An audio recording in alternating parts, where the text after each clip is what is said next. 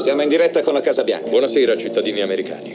Sta per verificarsi un evento memorabile. È motivo di profonda emozione sapere che esiste un'altra vita intelligente nell'universo. Vita aliena.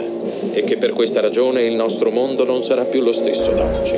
L'inizio di questo trailer e tutta questa puntata di Stelle TV partono da un dato di fatto che è sempre bene ricordare. Le apparenze ingannano. Avevate pensato subito a qualche film serio, drammatico, tragico? Invece no, e per scoprire di cosa si tratta, basta lasciare continuare il trailer. Marziani, vi prego, venite sulla Terra. Quando vincerete la paura, Vanno annientati, distrutti, cancellati! Non sia troppo precipitoso. sarete invitati Ciao, bellezza. Vorresti fare un giro alla Casa Bianca?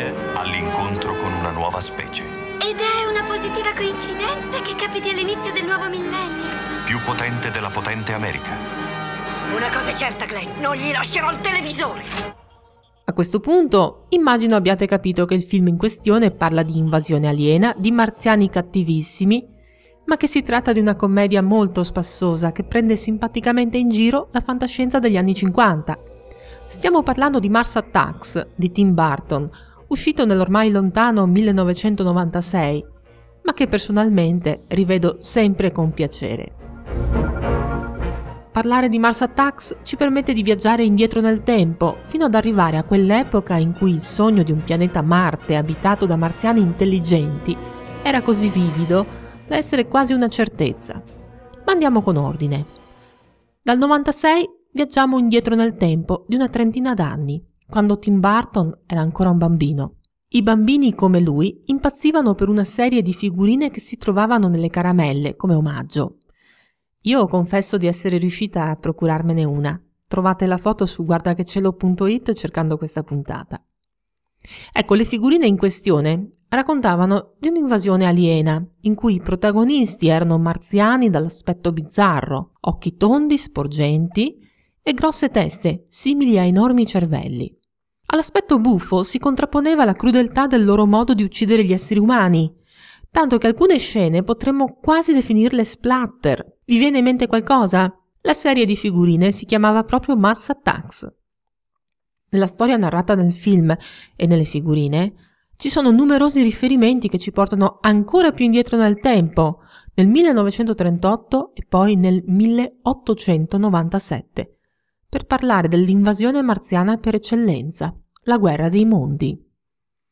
Nel 1938, quando Orson Welles trasformò in radiodramma l'invasione raccontata nel romanzo, negli Stati Uniti si scatenò il panico. Lo ricorda anche Woody Allen nel suo Radio Days.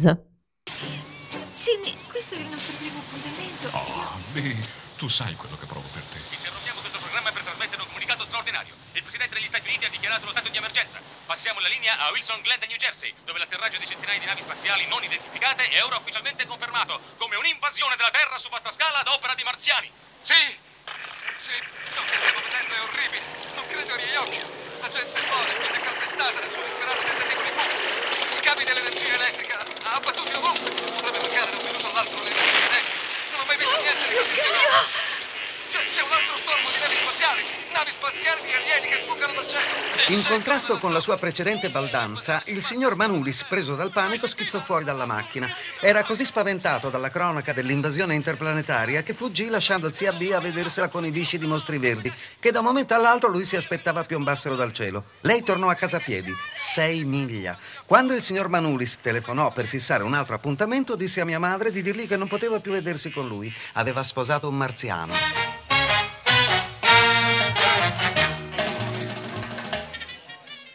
Quegli anni eh, l'idea che ci potesse essere vita su Marte era già stata ampiamente scartata dagli astronomi, però doveva avere ancora una certa presa sull'immaginario collettivo per riuscire a spaventare tanto.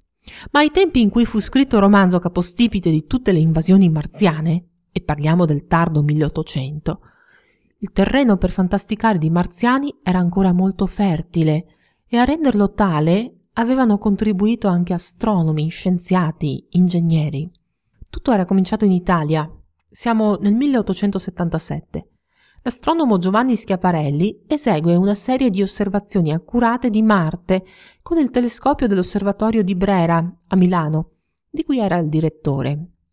La possibilità di ottenere fotografie di un oggetto attraverso l'oculare di un telescopio ancora non c'è e l'unico modo di registrare quanto si osserva è ancora il disegno, come ai tempi di Galileo.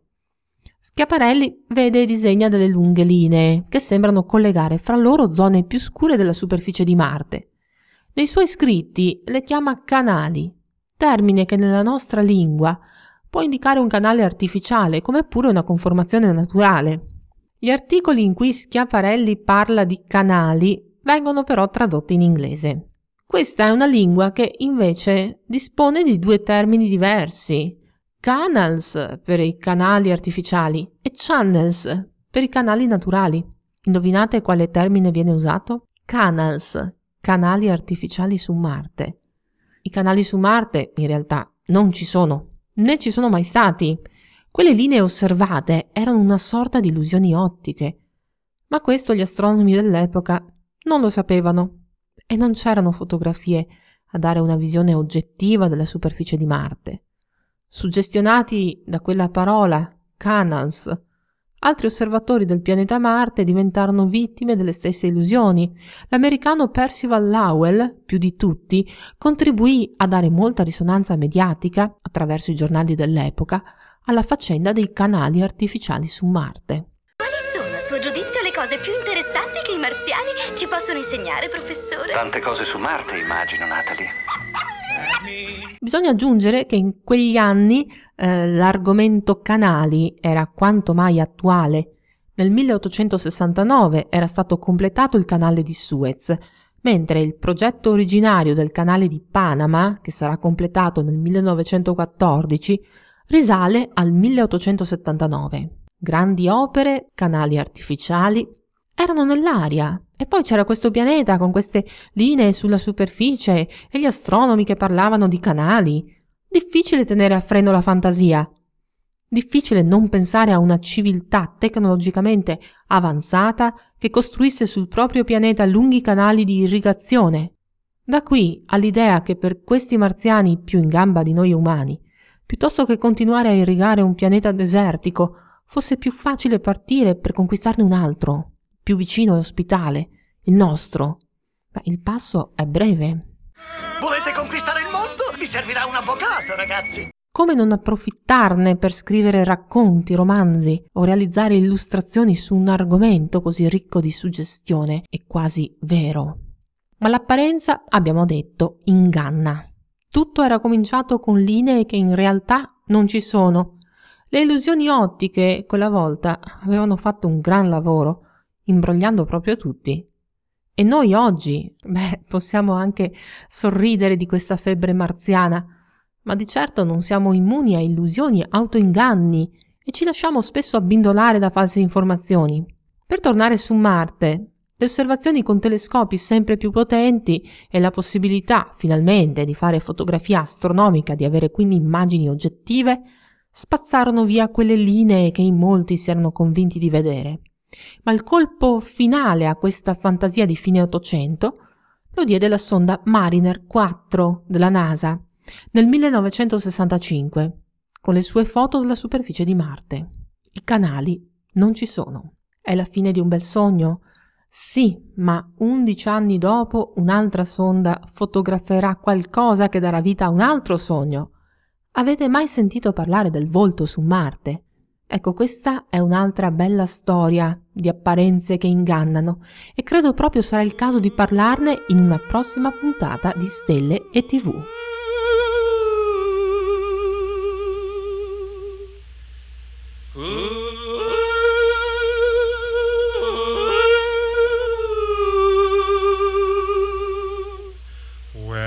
I'm calling you